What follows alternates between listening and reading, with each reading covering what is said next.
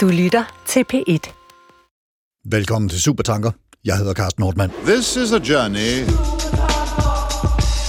A journey which along the way will bring to you new color, new dimension, new value.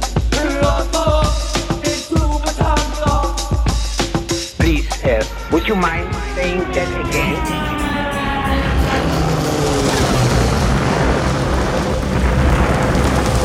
It's a pretty impressive photo. Yeah. That is unreal. Den der Global Overshoot Day, ikke? Den dag, hvor vi rammer kvoten for, hvad vi må forbruge og udlede i atmosfæren inden for et kalenderår, og bevarer håbet om, at vi ikke brænder op lige om lidt. Den dag rammer vi tidligere og tidligere for hvert år, der går.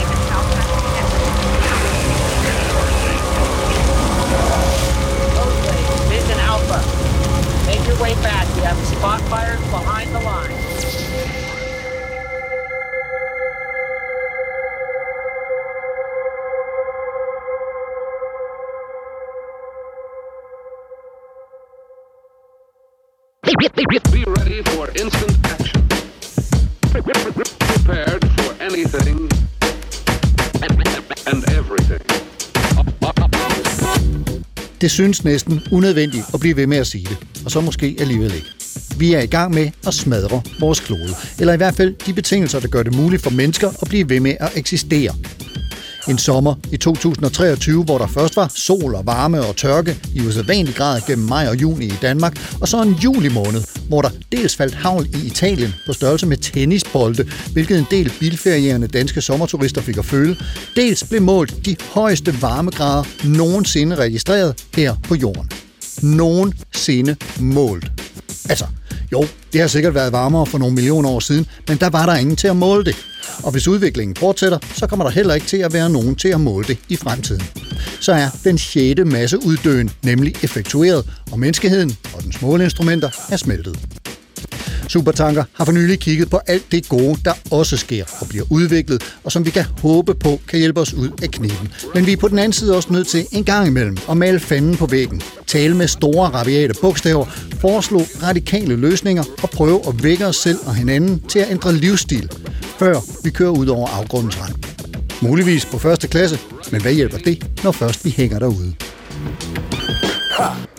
Jens André Herbener, forfatter, klimadebattør og kantmager med art i religionshistorie og semitiske sprog. Velkommen til dig. Tusind tak. Du har skrevet en ordentlig mobbedreng af en bog, som udkom i 2022 i første oplag. Jeg mener, at andet oplag er, på vej, ovenikøbet i en opdateret udgave. Bogen hedder Økokrati, og krati det er noget med styre, altså naturstyre måske. Vil du ikke prøve at lægge ud med at fortælle, hvad det er for et værk, og hvorfor du har skrevet det? Øhm, jeg har skrevet det, fordi vi øh, har fuld fart, eller befinder os i fuld fart mod afgrundens rand, som FN's generalsekretær øh, Antonio Guterres har formuleret det i 2018. Og øh, jeg er kommet frem til, efter ganske omfattende studier, i dels i klimakrisen og dels i biodiversitetskrisen, at det ikke er nok at reparere vores nuværende samfundsmodel. Jeg mener i øvrigt i lighed med en masse andre, øh, at der skal nogle langt mere radikale boller på suppen. Vi skal simpelthen have et system skifte eller et paradigme skifte. Og det, der kendetegner min øh, tilgang, øh, måske sammenlignet med i hvert fald de dominerende planer for grøn omstilling, det er, at jeg ikke kun har fokus først og fremmest på mennesker. Jeg har sgu også fokus på de her millioner andre arter, vi har her på jorden. Det vil sige, at mit fokus er lige meget både på biodiversitetskrisen og klimakrisen. Og hvis man skal sådan kodes super kort ned til det mest essentielle, det, som min bog slår sig lyd for, så er det for det første, at vi skal afsætte halvdelen af jordens areal, det er både land- og havareal, til vild natur. Og så skal vi, for det andet, så skal vi både transformere og formindske den plads, som vi mennesker bor på. Og, og, og du har jo faktisk øh, formuleret ni punkter øh, i din bog, som er sådan en, en eller anden form for, for plan for, hvad du mener, vi bør gøre for at redde vores egne eksistensbetingelser her på jorden. Dem kommer vi ind på lige om et øjeblik, men jeg har lyst til lige, at vi, vi øh, øh dvæler en lille smule ved dels Antonio Guterres, som du lige kort nævnte, og, og så det her ord paradigmeskifte. Men hvis vi nu lige starter med Guterres, øh, generalsekretær for FN, og for fem år siden, som du siger, i 2018, der udtalte han, vi bevæger os i fuld fart mod afgrundens rand. Øh, kan du sådan øh, kort øh, beskrive, hvad der fik ham til at sige det, og, og, og hvad det er, han mener? Altså, øh, det, som får ham til at sige det, det er jo det, som, som øh, verdens bedste videnskabsfolk er kommet frem til i forhold til, i forhold til klima og i forhold til, til biodiversitet. Det er den kurs, vi befinder os på med øh, et enormt forbrug, en enorm udledning af drivhusgasser, øh, med et enormt øh, antal mennesker her på jorden, og en masse andre ting, at hvis vi fortsætter den kurs, øh, jamen så vil det gå rigtig galt. Og når han taler om afgrundens rand, jamen så kan jeg jo, altså hvad mener han egentlig med det? Han mener faktisk, øh, i lighed igen med en masse andre forskere, at vi befinder os på vej mod en mere og mere ubeboelig verden. Hvis vi fortsætter den nuværende kurs, med stigende udledninger af drivhusgasser, jamen så vil det gå virkelig, virkelig galt. Han nævner selv, at vi, kan, vi har kurs mod store byer under vand, hedebølger uden fortille, skrækindjagende storme, vidtrækken af mangel på vand, udryddelsen af en million arter af planter og dyr. Øh, vi er simpelthen ved at ikke bare forværre de grundlæggende livsbetingelser her på jorden, både for mennesker og for andre arter. Vi er altså også på vej til, hvis vi fortsætter længe nok, simpelthen at ødelægge dem. Og det er svært, og det, det er virkelig svært at se i øjnene, men han siger simpelthen, han kalder faktisk her en spade for en spade, og det skal han have ros for. og, og, og så øh, øh, siger både øh, du og, og, og formentlig også øh, Guterres her, øh, vi er mange, der mener, og, og, og det er jo sådan en, en øh, klassisk, og det er ikke fordi, du skal begynde at opregne alle de videnskabsfolk, som, øh, som peger i den samme retning, som, som det øh, Guterres tager, tager udgangspunkt i. Øh, og de her skrækscenarier, som, som du opmaler, dem har vi jo allerede fået en eller anden form for forsmag på, øh, i form af meget varme somre, øh, vildere øh, efterårsstorme, øh, øh, skybrud og, og, og så videre. Så Kæmpe videre, oversvømmelser. Ja, øh, og, og, og ja, præcis. Andre steder i verden er det jo faktisk øh, vildere, end det er i, i Danmark, hvor for nogle år siden det københavnske kloaksystem mere eller mindre brød sammen, og folk havde oversvømmet kældre i, øh, i stor stil. Men altså, hvad, hvad, hvad er det for en samlet, om man så må sige, bestand af, af, af videnskabsfolk, øh, som går ud og siger, prøv at høre venner, den er gal. Hvem er det, han støtter sig til, Guterres? Lad mig komme med et konkret eksempel. Ja, tak. Lad mig nævne, øh, i januar 2020, der var der fem videnskabsfolk, der i øh, artiklen World Sciences Warning of a Climate Emergency, de øh, proklamerede følgende, og det var altså noget, som allerede dengang var underskrevet af over 11.000 forskere. De erklærede det her. Vi erklærer med mere end 11.000 forskerunderskrifter fra hele verden, klart og utvetydigt, at planeten Jorden står over for en nøds, klimanødstilstand. Og så tilføjer de det her.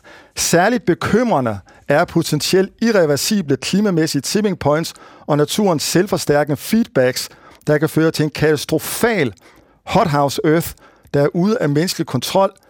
Disse klimakædereaktioner kan forårsage alvorlige sammenbrud i økosystemer, samfund og økonomier, og potentielt dermed gøre store områder af jorden ubeboelige. Det er 11.000 forskere, og siden er der flere tusind forskere, der har skrevet under efterfølgende. Jeg Ja. kan sagtens nævne andre eksempler. Og, og det er selvfølgelig, går vi ud, fortæller jeg mig at gå ud fra øh, forskere, som er, om man så må sige, kanoniseret og publiceret Okay, ja, det er, og, et og tidsskrift, det, er, det er tidsskriftet Bioscience, Ja. et højt estimeret tidsskrift. Så nævnte du et ord, som, øh, som øh, vi kommer til at bruge også formentlig et par gange i løbet af, af den øh, kommende samtale her, øh, nemlig paradigmeskifte som noget, vi har brug for. Der er simpelthen noget, der er nødt til radikalt at blive ændret. Paradigmeskifte, det er sådan et ord, vi ofte tilskriver den amerikanske videnskabsteoretiker Thomas Kuhn, som ja. formulerede det i en bog i 1962, der hed Videnskabelige revolutioners struktur. Vil du ikke lige prøve at fortælle, hvad det betyder? Hvad er et paradigme, og hvad er et paradigmeskifte? Og hvorfor slår du til lyd for sådan et?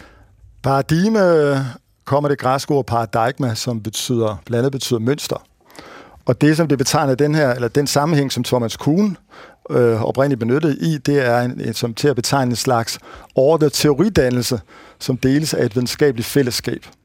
Hvis man overfører brugen af det her til øh, et samfund, for eksempel et samfundsparadigme, så er det ikke kun et spørgsmål om en, en videnskabelig teoridannelse, som deles af et videnskabeligt øh, fællesskab. Det er mere et spørgsmål også om et, et, et grundlæggende verdensbillede, øh, menneskebillede, natur, turopfattelse, den måde, som vi indretter vores samfund og vores økonomi og vores forbrug på. Og øh, jeg mener, at øh, når, jeg, eller når jeg bruger ordet paradigmeskifte her, så er det, at jeg mener, at det nuværende paradigme, det kan ikke repareres nok til, at vi kan øh, hvad hedder det, øh, Overleve. kurs. Simpelthen til, at vi kan overleve en masse andre. En masse andre arter er jo allerede ved at blive udryddet. En hel del arter er allerede blevet udryddet. Og det der er mit pointe, det er, at hvis der er to ting, det er i hvert fald min påstand. Hvis der er to helt centrale ting, som kendetegner vores paradigme, så er det for det første, at det er meget, meget centreret omkring mennesket. Det, som jeg kalder for antropocentrisme. Mennesket i, i vores samfund, af vores verdensbillede og naturforståelse, selvforståelse, er jo sådan en meget, meget ophøjet og, og speciel øh, skabning, som adskiller sig radikalt fra andre skabninger her på jorden. Vi er mennesker, vi har kultur, vi har følelser, vi har bevidsthed, vi har intelligens. Så står vi over for natur, som vi ofte blot fremmedgør, tingsliggør som ressourcer og råstoffer. Det er den ene. Altså, vi har en meget, meget menneskecentreret verden. Øh, det andet, det er, at vi er ekstremt vækstbaseret. Vi kender alle sammen, vi har fokus på konstant økonomisk vækst. Vi har også i, i lang, lang tid haft en meget, meget konstant befolkningsmæssig vækst, og vi har simpelthen også en tendens til at lægge beslag på mere og mere og mere land. Vi vokser, og vi vokser, og vi vokser både i forbrug og i økonomi, og den plads, vi lægger beslag på, og det er alt sammen centreret omkring vores behov. Når jeg ser på, hvordan man vil løse de her ting i dag, så øh, mener jeg, og igen i lighed faktisk med en, en masse forskere, at vi kan ikke reparere det her paradigme, koncentreret om mennesker, koncentreret om konstant vækst. Det er simpelthen selve grundstrukturerne, der er problemet. Det vil sige, det er sgu ikke nok at udskifte vores fossile energikilder med ikke-fossile energikilder. Øh, der er simpelthen også nogle andre ting, vi skal have fat i. Og der tænker jeg selvfølgelig blandt andet på, at vi har en, en enorm forbrug i den, i den rige vestlige verden. Det er så noget, som breder sig også i form af middelstort voksne middelklasser i, i Kina og Indien og Brasilien. Vi har et enormt forbrug af animalske fødevarer. Øh, vi har et, et syn på naturen som ting og ressourcer.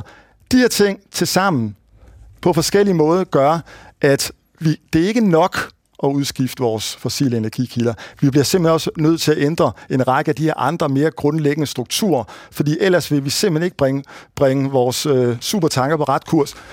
Apropos, min pointe er, at det, som for eksempel den danske regering har fokus på, grøn vækst, Altså, vi skal fortsætte den økonomiske vækst, men samtidig så skal vi så afkoble den her økonomiske vækst fra dens øh, belastning af jordens klima og jordens natur.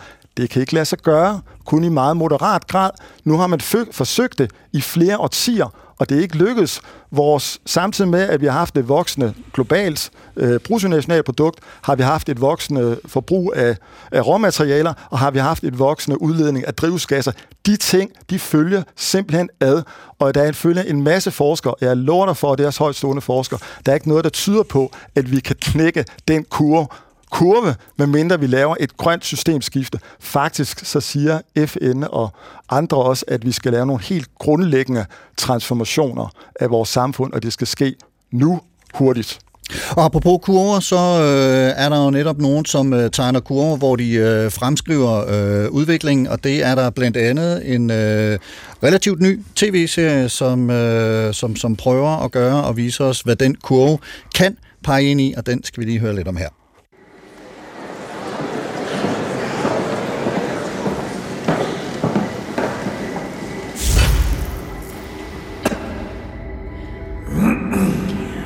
Is there anything you need?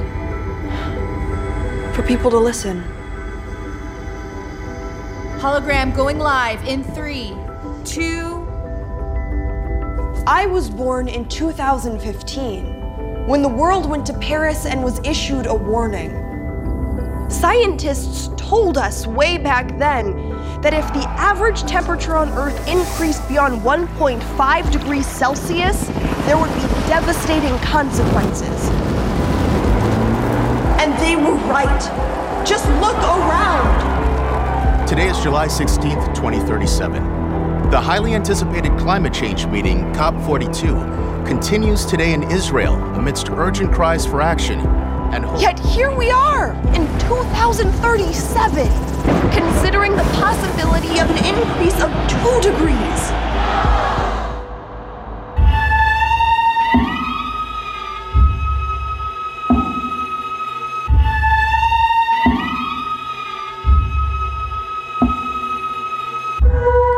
Ekstrapolere er at tage en nuværende tendens og så fremskrive den for at se, hvordan et scenarie udvikler sig, hvis den nuværende tendens forbliver uændret.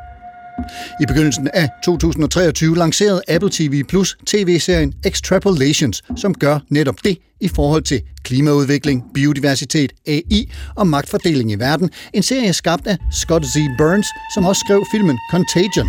I ved, den film om en global pandemi, som havde premiere i 2011, og som vi alle sammen så eller genså i 2020, da covid-19 pludselig ændrede måden, vi levede vores liv.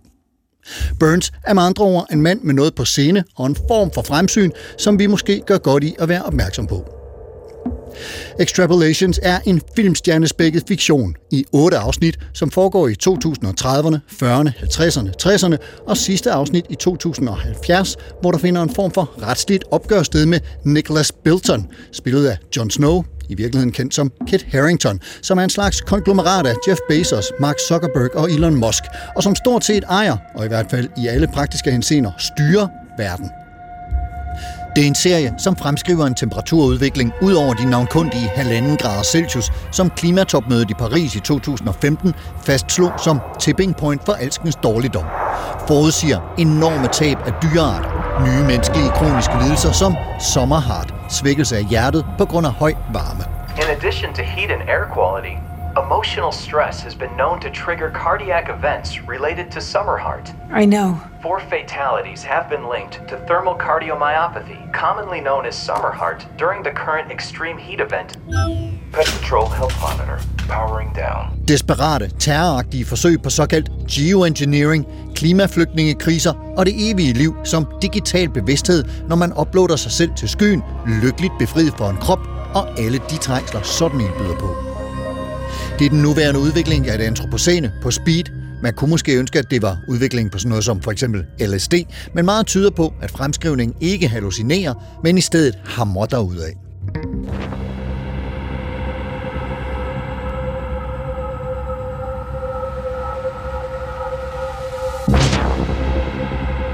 Den antropocene tidsalder er ideen om en epoke, der begynder med menneskets tydelige indflydelse på jordens geologi og økosystemer, herunder menneskeskabt klimaforandring, men selvfølgelig ikke kun det.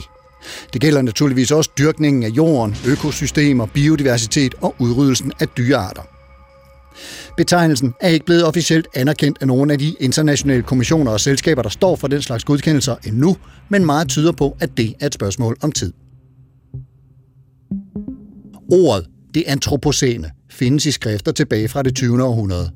Sovjetiske videnskabsfolk brugte betegnelsen allerede i 1960, og man kan blandt andet se en tidlig idé om det antropocene hos den russiske videnskabsmand Vladimir Ivanovich Vernadsky, som i 1938 beskrev norsfæren, det vil sige den menneskelige tankes sfære som han sidestillede med atmosfæren og biosfæren, og beskrev som videnskabelig tanke som geologisk faktor.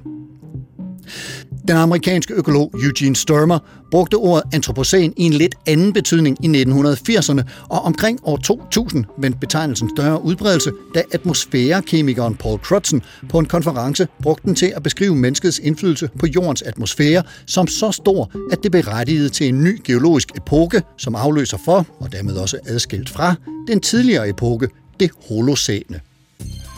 Den fordi at få det med, løber fra for ca. 11.700 år siden, det vil sige fra den sidste istids afslutning, og ordet holocæn kommer af de græske ord holos og kainos, som betyder hel og ny, det vil sige den helt ny tid. Antropocæn kommer af anthropos, som betyder menneskeligt, og så kainos, altså ny eller nylig igen. Crutzen har selv fortalt, at han på den pågældende konference hørte nogen tale om det holocene og blev grebet af en følelse af, at kloden havde ændret sig så meget, at han spontant udbrød, nej, nej, nej, det er galt, vi er i det antropocene. Ordet kom til mig i det øjeblik, fortæller han, og alle var rystede, men det lader til at have bidt sig fast. Til gengæld er der uenighed om, hvornår det antropocene så skal dateres fra. Nogle mener, at vi skal helt tilbage til agerbrugsrevolutionen, det vil sige 12-15.000 år, hvilket jo så vil lægge epoken sammen med eller oven i den holocene, og så er man måske lige vidt. Andre siger, at opfindelsen af dampmaskinen i 1780 og dermed begyndelsen af den industrielle revolution er det rette tidspunkt, og endnu andre mener, at det skal være 16. juli 1945 som helt specifik dato. Det var den dag, amerikanerne udførte den såkaldte Trinity-test, det vil sige verdens første atomprøvesprængning. Afsluttende er det værd at bemærke, at den seneste periode i det antropocene af flere bliver kaldt den store acceleration på grund af socioøkonomiske og systemiske tendensers amokløb og vækst, især efter 2. verdenskrig.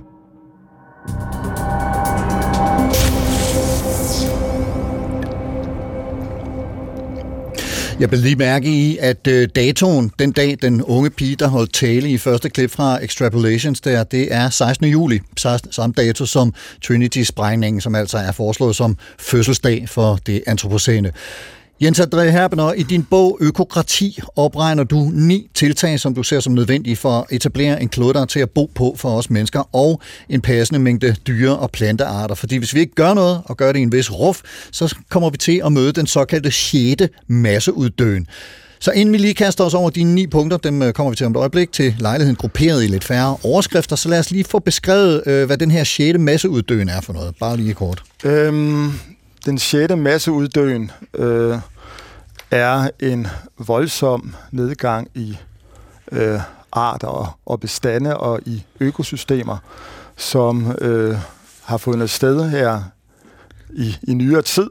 Øh, det er jo begyndt at gå rigtig, rigtig hurtigt siden 2. Øh, verdenskrig, Øh, Accelerationen, som jeg lige, lige nævnte. Præcis, den store ja. acceleration, som jo er dobbelt, dels i vores enorme forbrug og i vores enorme antal, men dels i, også i vores enorme rovdrift og i vores enorme udledning af drivhusgasser.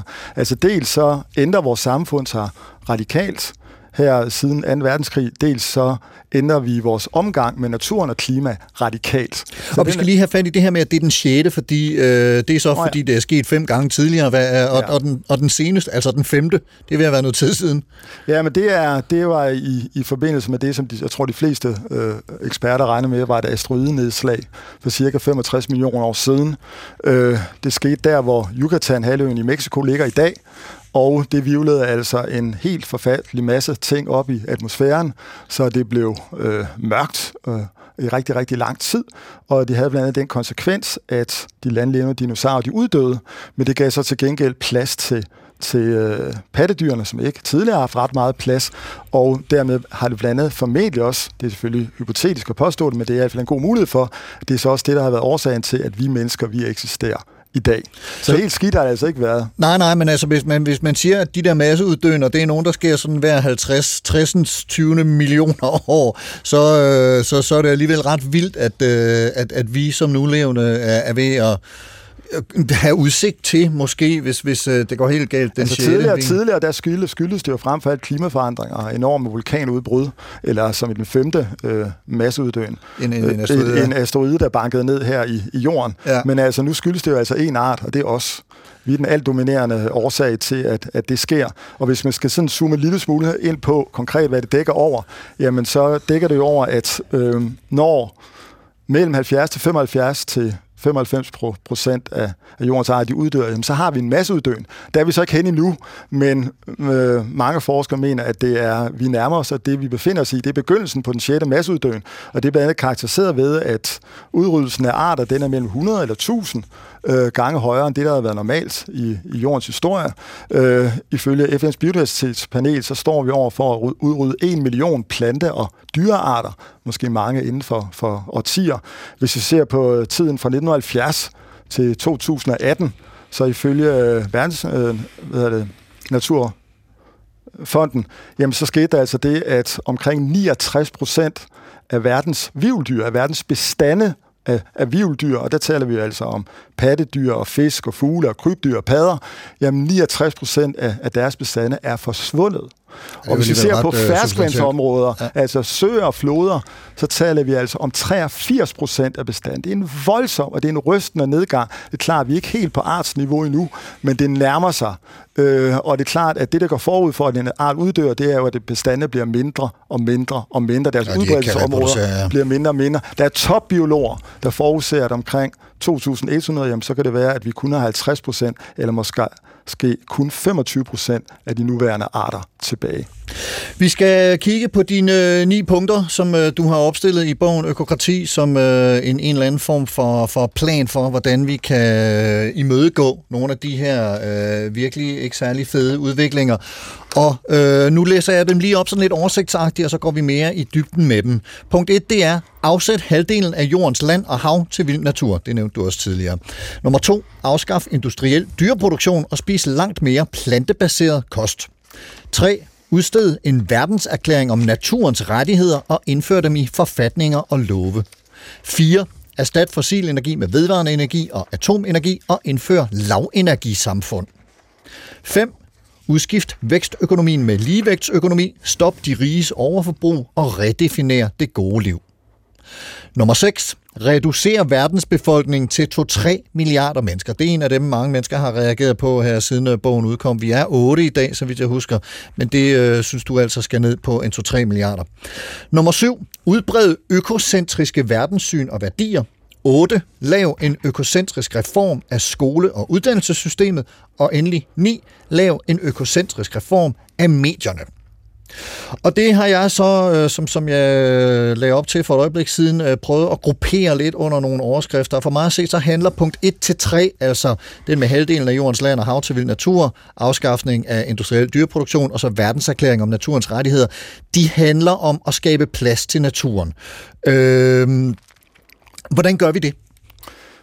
Øh, hvis vi skal have bremset den her globale biodiversitetskrise, den her 6. masseuddøen, eller begyndelsen på den, så tror jeg, at de allerfleste biologer, de er helt og dels enige om, at så skal naturen have meget, meget mere plads. Det skal have kæmpe store øh, områder, det er ikke små. Vi taler om tusindvis, helst mange tusindvis af hektar, øh, som vi afsætter til fuldstændig, helt og dels vild natur, eller så tæt på, man, er, man nu kan komme, i hvert fald i det allermindste uden intensive øh, menneskelige aktiviteter. Plads, det er nøgleord, langt mere plads. Og hvor meget drejer det sig så om øhm, på COP15 i Montreal sidste år, i december sidste år, der besluttede man sig for, at man i 2030 vil gerne helst vil afsætte mindst 30 procent af jordens hav og, og land til, til, øh, til beskyttet vild natur. Men det er faktisk stadigvæk ikke nok, hvis man spørger eksperterne. Altså, der kom en artikel i 2021 tidsskrift, der prøvede at beregne på, hvor meget skal det egentlig til, for eksempel, hvis vi nu afsætter 30% af de bedste steder på jordens overflade, jamen så vil vi kunne redde 81% af jordens landlevende arter, men hvis vi nu skulle redde alle sammen, hvor meget skal det så til? Så skal vi faktisk helt op på 70 procent. Øh, jeg tror, at, at mange forskere mener, at 50 procent, det er sådan en slags brobygning mellem det, det ideelle og det, og det mulige. Hvis vi afsætter 50 procent af jordens land og hav, jamen, så skulle vi have en god chance for at kunne redde de allerfleste landlevende og havbaserede arter her. Men, men, men hvordan gør vi det her? Altså skal vi til at, at fjerne byer og beboede områder, og så trænge de mennesker, vi trods alt stadigvæk er på jorden, øh, sammen på, altså, det på er sådan, mere... at det er sådan, at, at indfødte folk, de bebor de største områder i verden, hvor vi har mest vild natur, der er næsten vild natur. Og det er helt essentielt, at de bliver boende, for det er nogle af verdens bedste øh, hvad hedder det, naturforvaltere. Så det er ikke noget med, at de skal fjernes.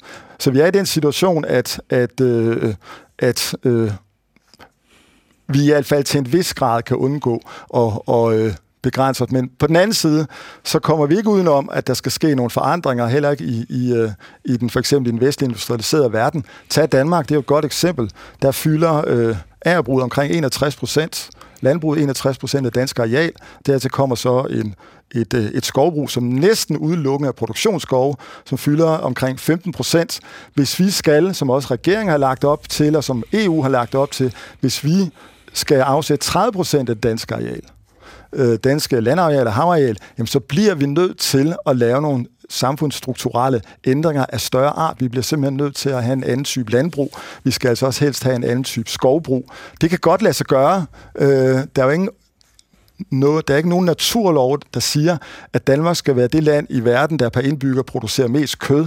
Hvis vi skår meget, meget kraftigt ned på vores kødproduktion, så kunne vi også have et langt mindre øh, landbrug.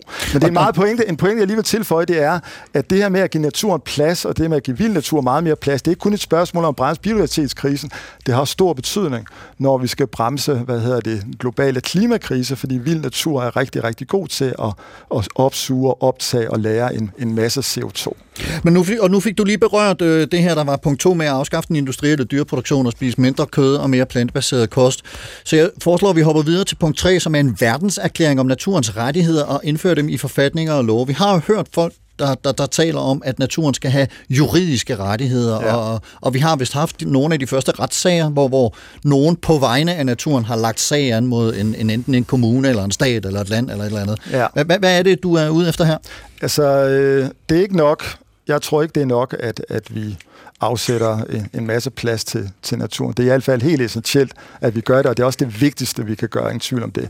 Men mennesket har jo rettigheder, og tankegangen er, at øh, tankegang bag øh, vores menneskerettighed, det er jo, at mennesker har iboende værdi.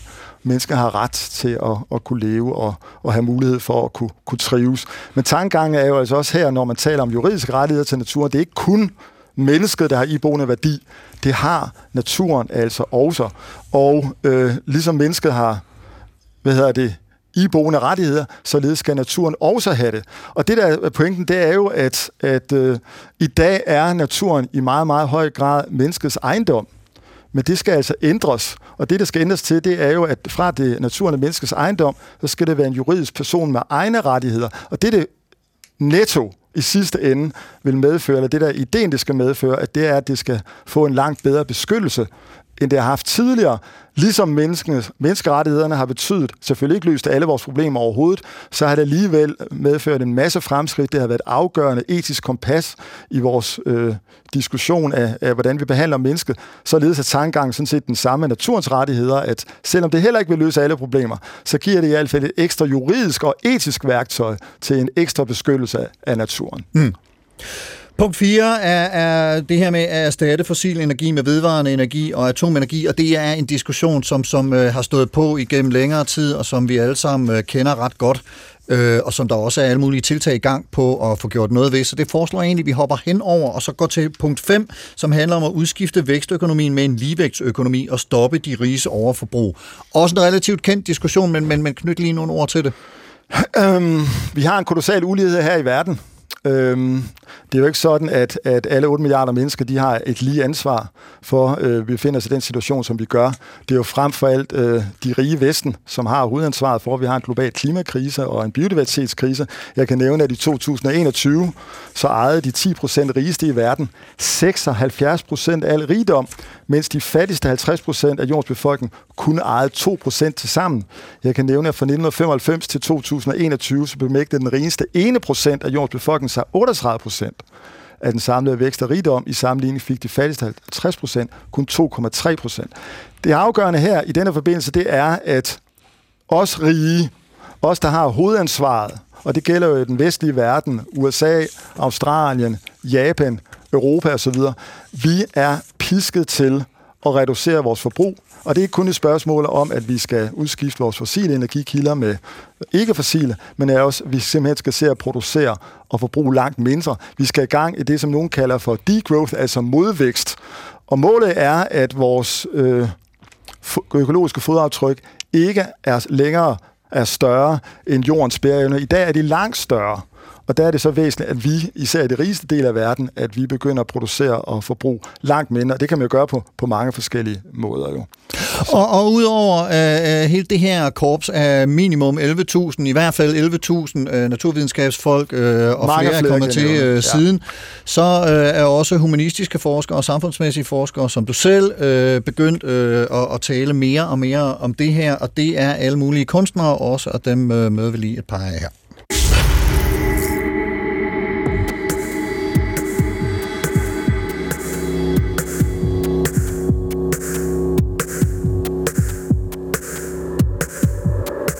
I år 2000 udkom en plade, der har fået plads på adskillige de bedste albums de seneste, jeg ved ikke hvor mange år, lister Radioheads Kid A, som mange lyttere ikke forstod, da den kom. Det var en såkaldt left turn plade, men som også er vokset og vokset ind i såvel musikkanon som rock and roll Hall of Fame. På den plade er nummeret Idiotech ved dets opråb om den uundgåeligt kommende klimakatastrofe, forårsaget af menneskelig idioti, en blandt adskillige klimarelaterede sange fra det orkester.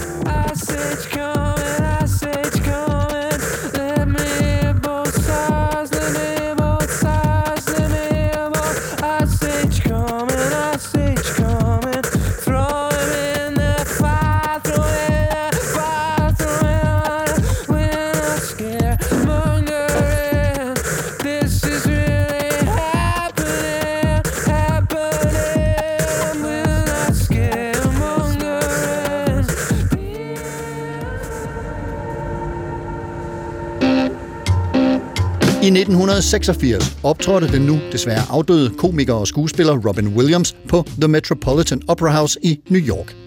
Her kom han i løbet af showet ind på naturen, naturens mangfoldighed, den menneskelige påvirkning af den og mulige konsekvenser set med hans øjne. Makes you think the God's up there looking down going, I gave you a nice planet and you fucked it up. Everything's going a little strange. Our rivers are so polluted that maybe one day a 5,000 pound trout's going to crawl out of the Hudson and go, I want to talk to anybody from Dow Chemical, anybody. It's over here? I got some two headed babies to show your ass.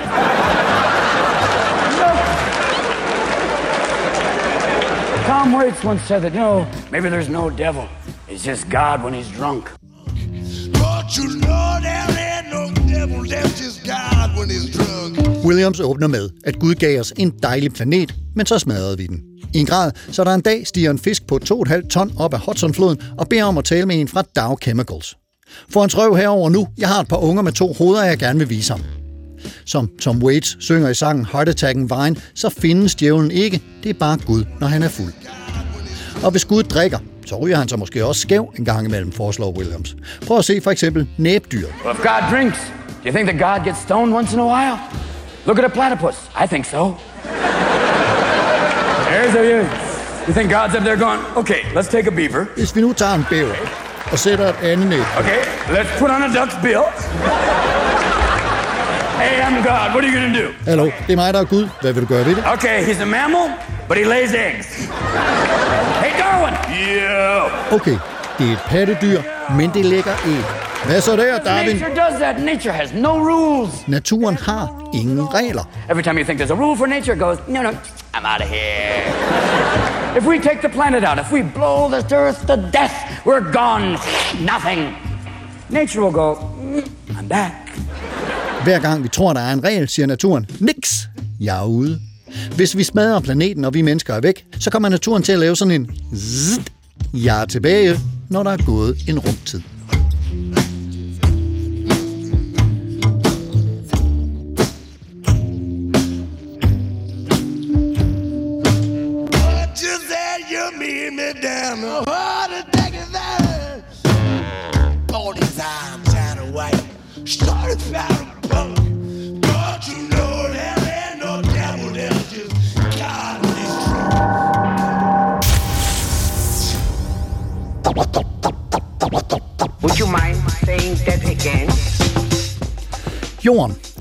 Jordkloden, går nok ikke under som sådan og bliver opløst til rumskum, som blæser rundt i en intethed og forsvinder. Men jorden, som vi kender den, som vores bolig, kan godt blive udviklet et sted hen, hvor vi som mennesker ikke er i stand til at opholde os. Og måske er der heller ikke plads til de servere, der indeholder et antal uploadede bevidstheder uden kroppe, som nogen mener er lige om hjørnet. Jeg findes bare ikke som noget fysisk, kun som digital ånd. Vi må se, hvad der sker. Under alle omstændigheder vil naturen nok, som den har gjort det nogle gange tidligere, i løbet af de seneste små 4 milliarder år, som Robin Williams beskrev det, pible frem igen, når vi mennesker ikke længere er her til at gribe forstyrrende ind med alle vores behov og lyster. Vi er nået til den fjerde overskrift, Jens Adre Herbner, øh, som er dine øh, punkter øh, 6 og 7, og det er faktisk øh, ikke i overensstemmelse med, hvad vi har aftalt. Det er nemlig kun punkt 6, vi lige skal have fat i her, som handler om menneskets syn på sig selv og om vores centrisme. Den handler om det her med at reducere verdensbefolkningen til 2-3 milliarder mennesker, øh, som er, er, er en mange har reageret på, fordi det øh, altså fra 8 til 2-3 milliarder. Hvor lang tid må der gå med, med, med den reduktion, og hvordan skal den finde sted? Øhm, fuldstændig af, af frivillighedens veje. Intet som helst andet. Jeg kan jo nævne de metoder, som jeg foreslår. Og det er jo sådan noget som familieplanlægning, det er sådan noget som øh, styrkede menneskerettigheder, styrket ligestilling, moderne skoler og uddannelse til alle, øh, gratis prævention, fri abort. Øh, hvis man ud, indfører det universelt, jamen, så er der slet ingen tvivl om, at så vil, vil øh, hvad hedder det, verdensbefolkningen begynde at falde. Og øh, hvis man kunne holde et fertilitetsrate gennemsnit på omkring 1,5 til 1,8, øh, fra nu af, og så de næste øh, måske 170 år, så vil vi komme ned på 2-3 milliarder mennesker. Nu, nu, nu har vi jo snakket øh, ekstrapolere her, og blandt andet i lyset af den her tv-serie, som jeg fortalte om lidt tidligere. Altså, hvor lang tid vil der gå med det, hvis, hvis vi indfører de tiltag, som du beskriver med fri abort og gratis prævention og, og, og, og altså alle mulige ligestilling. Det er ja. meget vigtigt. Og, og, og, og alle de her tiltag, som skal have fødselsretten ned til øh, kun lige lidt over en. Og hvor, hvor lang tid går der så, før vi rammer de 2-3 milliarder, som, som Jamen, øh, det, mener? det ville være om, om måske omkring 2.200. Så øh, Men det vil, så 170 være, år. det vil så være en fertilitetsrate måske på 1,5 til 1,8. Det er der i hvert fald nogen, der har beregnet, at så lang tid vil, vil det tage. Altså, det er meget vigtigt her for mig at påpege, at, at når jeg taler om befolkningsreduktion, så er det ikke noget med, at når ja, nu skal de fattige ned i Afrika og Indien, nu skal de altså tvangssteriliseres, noget som helst andet. Det er 100% frivillige metoder, sådan som jeg har, har nævnt det her. Men det er ikke kun de rig, fattige, som vil have gavn af, fordi for eksempel i Afrika, øh, syd for Sahara, der står man over for det problem, at man står og skulle står for en befolknings... Øh, eksplosion fra ca. 1,15 milliarder i 2022 til 3,44 i 2100. Og det er et ganske aldeles voldsomt problem, fordi det sker samtidig med, at vi har kurs mod nogle meget, meget voldsomme klimaforandringer, en voldsom global opvarmning, og det vil formentlig gøre, at det bliver meget vanskeligt at leve, og man kan få faldende afgrødeudbytter. I værste fald, så kan der dele af Afrika blive, blive ubeboelige. Så det vil have en fordel. Det vil være en fordel, at man stopper den her befolkningseksplosion. Men jeg tænker altså også på, at folk i de rige lande vil have rigtig godt af det, fordi hvis det har vist sig at være ret svært generelt at overtale folk i, i rige lande og reducere deres forbrug, men hvis der er én ting, der i den her kontekst er ret positiv, så er det, at fertilitetsraterne er ret lave. Så er de mest berømte eksempler, det er, at de er i Sydkorea, der er de nede på 0,8, og Japan 1,3. I, I Danmark er de på omkring øh, 1,6. 2,1 det er cirka erstatningsniveauet, det vil sige, hvis en kvinde får to børn øh, og bliver ved med at få det, jamen så vil det, hvis man ikke har, har øh, immigration, jamen så vil det stabilisere sig der. Går man under, så vil man altså over tid øh, blive færre mennesker, og det vil altså være en stor fordel, fordi det er jo også en måde, som man kan reducere forbruget, det vil sige, ja, vi kan reducere, vi kan nedskalere vores forbrug, men vi kan altså også blive færre forbrugere. Det er ikke kun et spørgsmål om størrelsen af vores fodaftryk, det er også et spørgsmål om antal af fødder, som jeg adresserer her. Og, men, men, altså, så siger du øh, år 2200, det er om 170 år, det kan jo nu gå rivende galt med Ja, ja, ja. ja. indlandsis øh, smeltning og, og, og hav øh, stigninger og, og uvejr af den ene og den anden slags øh, wildfires øh, i mangel af bedre dansk ord, som vi ser øh, mange steder rundt om i verden, som, som jo også udleder enorme mængder CO2, når alle de her skove futter af øh, på, på øh, forskellig vis. Altså... Øh, det er virkelig, vi taler virkelig paradigmeskifte her, som du øh, appellerer til. En, holdnings, par- en holdningsændring Ja, det den gør vi store jo. slags. Altså, jeg vil bare lige påpege, at de her 8 milliarder, som vi er i dag, det er jo det, der er ekstremt. Øh, helt indtil de første 300.000 af vores historie, he- helt indtil over 1800, der var vi jo under 1 milliard. Så de sidste 200 år er vi så eksploderet til 8 milliarder. Så det, som vi har i dag, det er det, der er ekstremt at sige. Foreslå, at vi skal blive færre mennesker. Det er jo så at gå lidt væk fra det meget, meget demografisk ekstreme til det mindre demografisk øh, ekstreme. Det synes jeg er en, er en væsentlig pointe. Altså, det, er, at- det er den industrielle øh, revolution rent faktisk, som, som har forårsaget det her, hvilket jo, kan man sige, taler for Og med- øh, i dateringen af det antropocene og, og bruge dampmaskinen som udgangspunkt. Altså, det, den industrielle revolution har selvfølgelig haft stor betydning. Det har også haft meget stor betydning med de forskellige medicinske øh, revolutioner, med for eksempel Ja. med, med, øh, som har forårsaget, at vi har fået en meget, meget væsentlig forøget levealder. Vi har haft en landbrugsrevolution, nogle gange taler den grønne revolution. Lige pludselig vi kan få meget mere udbytte. Der er forskellige ting, der har gjort det. Men det har jo altså en bagside, og det er bare vigtigt at, at gøre sig klart, at det ikke kun et spørgsmål om, at vi skal reducere vores forbrug. En, en væsentlig del af ligningen, det er jo også, at når jeg, hvis vi bliver færre forbrugere, især hvis vi bliver færre rige mennesker her i rige lande, som vi faktisk er på vej til, og hvilket er et god tendens, jamen så er det også en måde, at vi kan reducere vores globale øh, belastning af kloden på. Og så øh, når vi frem til den sidste af mine overskrifter, altså mine grupperinger af dine ni punkter. Det er punkt 7, 8 og 9 på din liste, som er sådan nogle vejen ad hvilken punkter, som, som hedder udbred økocentriske verdenssyn og værdier, lav en økocentrisk reform af skole- og uddannelsessystemet, og lav en økocentrisk reform af medierne. Hvad ligger der i det? Økocentrisme, det er det modsatte af antropocentrisme. Antropocentrisme, det er det her med, at vi lever i en meget, meget menneskecentreret verden. Verden drejer sig om, om vores behov. økocentrisme, det betyder sådan noget som en naturcentreret verden. Det betyder så ikke, at, at mennesket skal ned, nedprioriteres, fordi mennesket er jo selv natur. Det er bare, at der er nogen, der har brugt det her billede. Det er ikke et spørgsmål, om vi skal skubbe mennesker ned af pedestalen. Vi skal tværtimod tage resten af, af jordens natur op på den pedestal, det vil sige gøre den bredere. Og det, der er tankegangen, det er, at, at hvor vi lever i dag i en meget, meget menneskecentreret verden, hvor det stort set kun er, er mennesker, der har værdi i sig selv, jamen så skal vi altså have nogle værdier, hvor andre arter og økosystemer generelt også tillægges værdi i sig selv. Det vil sige, deres behandling, vores behandling af dem, deres eksistensberettigelse, det er ikke afhængigt af, at de kan at, de, at vi kan drage nytte af dem. De har simpelthen værdi i sig selv til at eksistere uafhængigt af, om, om vi kan have fordele af dem.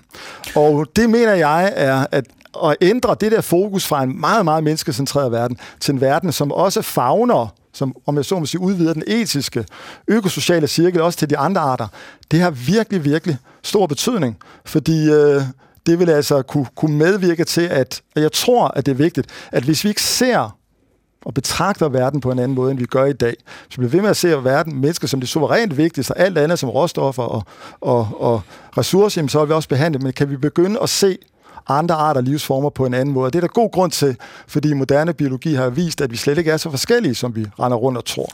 Og, og, og det er vi altså simpelthen nødt til at indføre nogle undervisningsmoduler i, øh, i, i skole- og uddannelsesvæsenet, og alle dem er, som ikke længere går i skoler eller er under uddannelse, vi skal have det budskab ind med, med medierne gennem nogle reformer af, af, af de systemer der, af dine punkter 8 og 9. Øh, altså, jeg synes i hvert fald, at skolen, det, skoleuddannelse det, det er et oplagt sted, fordi Øh, vi er blevet klar over, at, og det har vi taget for givet, at, at vores natur og klima, det er sådan noget, som vi altid har. Det er noget, vi kan regne med, men det er vi så blevet klar over, det kan vi ikke.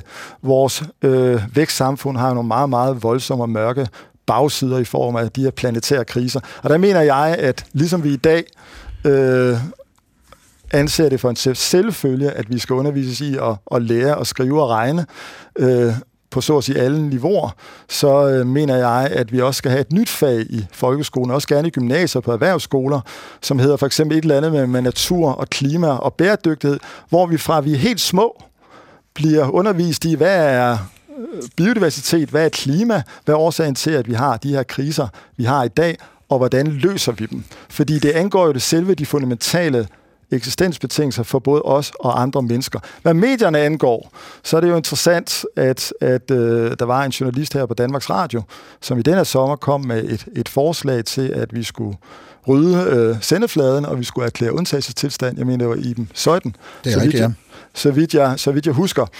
Og øh, det er også noget, som jeg faktisk øh, gør i min bog, begge dele, altså foreslår, at nu skal vi i den grad prioritere øh, som det allervigtigste klima og, og biodiversitet. Og øh, vi skal også gerne, som masser af forskere gør, også på allerhøjeste niveau, sige, vi befinder os faktisk i en klimanødstilstand, og vi befinder os også i en naturmæssig nødstilstand. Og så længe vi gør det, og det tror altså os selv, hvis vi er ligeglade med andre arter, så bør vi da mindst ikke være ligeglade med os selv. Men så længe vi finder os i sådan en, en, en tilstand, så længe skal det have topprioritet hele tiden, hvis du spørger mig.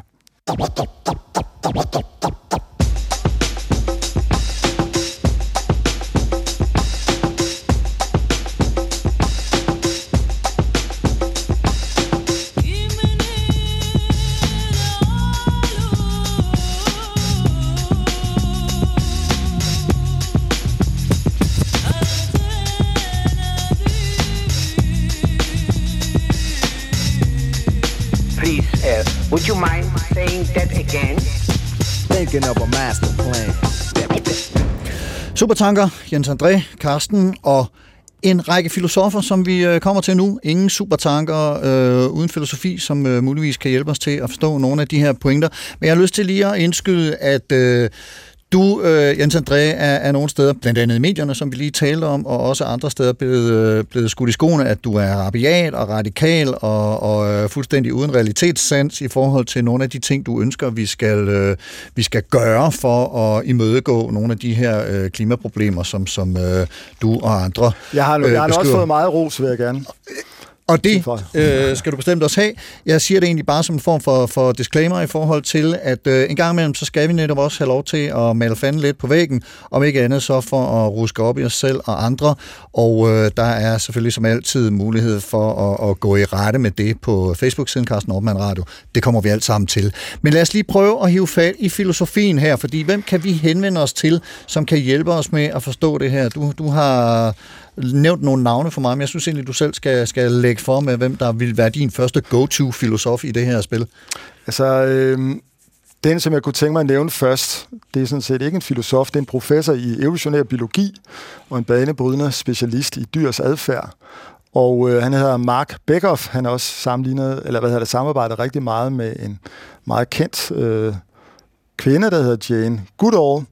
Og øh, det, som han kommer ind på, det er, at den her enorme forskel, som man normalt mener, der er mellem mennesker og andre arter, det er der altså ikke noget, rigtig noget, som, som øh, moderne øh, forskning øh, underbygger. Han har blandt andet sagt det her, jeg citerer, forsker ved, at individer fra en bred variation af arter oplever følelser, der spænder fra glæde og lykke til dyb bedrøvelse, sorg og PTSD, sammen med empati, jalousi og vrede.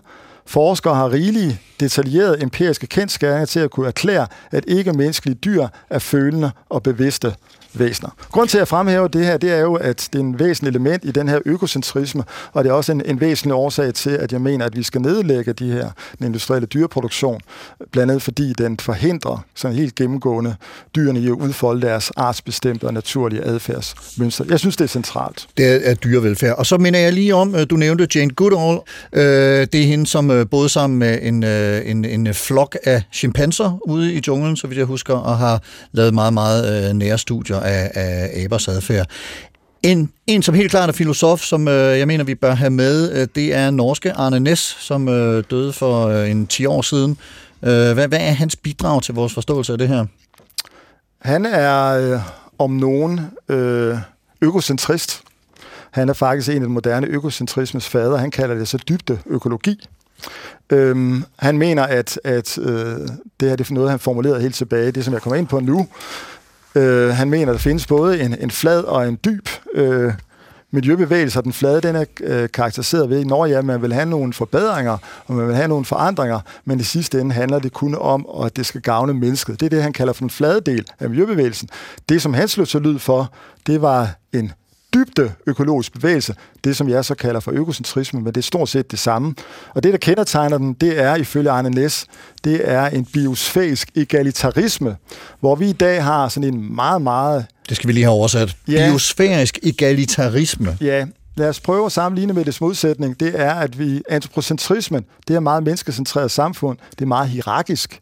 Vi mennesker, vi er de øverste i, i hierarkiet, og alle arter, de er placeret langt nedenunder os i, i betydning. Man mener også, at der er nogle meget, meget stor forskel. Han slår til gengæld til lyd for, at vi, hvis vi ikke skal fuldstændig ligestille arterne, hvilket kunne blive ret problematisk, så skal vi i hvert fald have en langt større grad af, af ligestilling. Det vil sige, at det ikke kun der har, os, der har ret til at leve og blomstre, det har andre arter altså også, og ikke menneskelige livsformer. De har værdi i sig selv, uafhængigt af, vores, øh, uafhængigt af deres nytteværdi for os mennesker.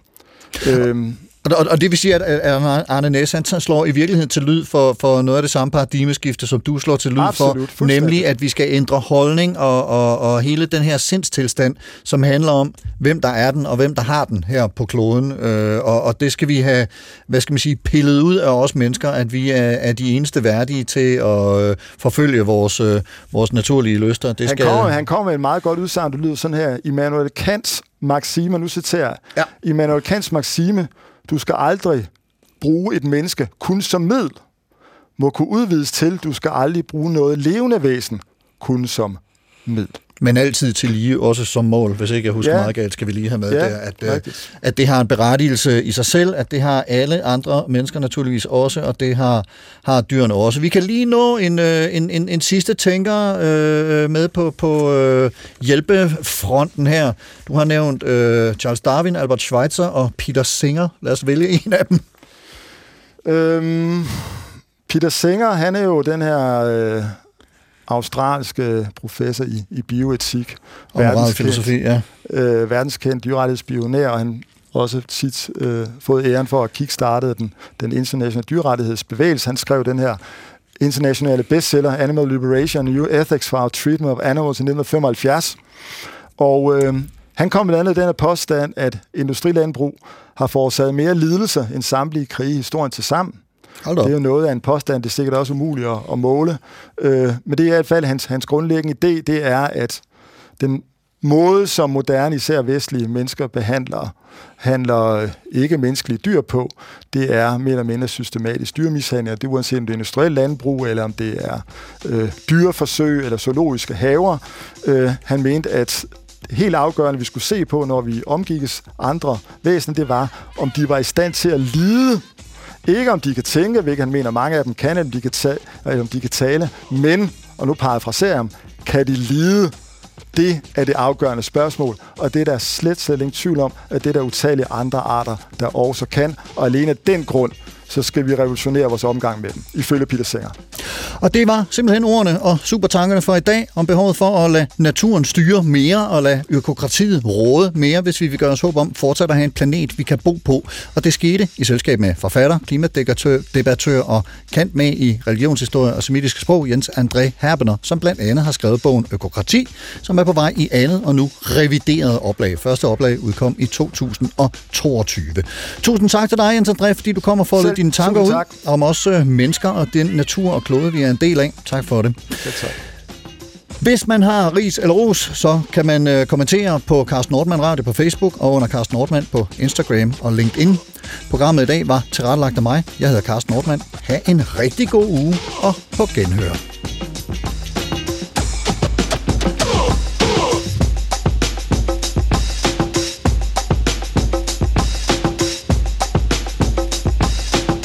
Thinking of a master plan.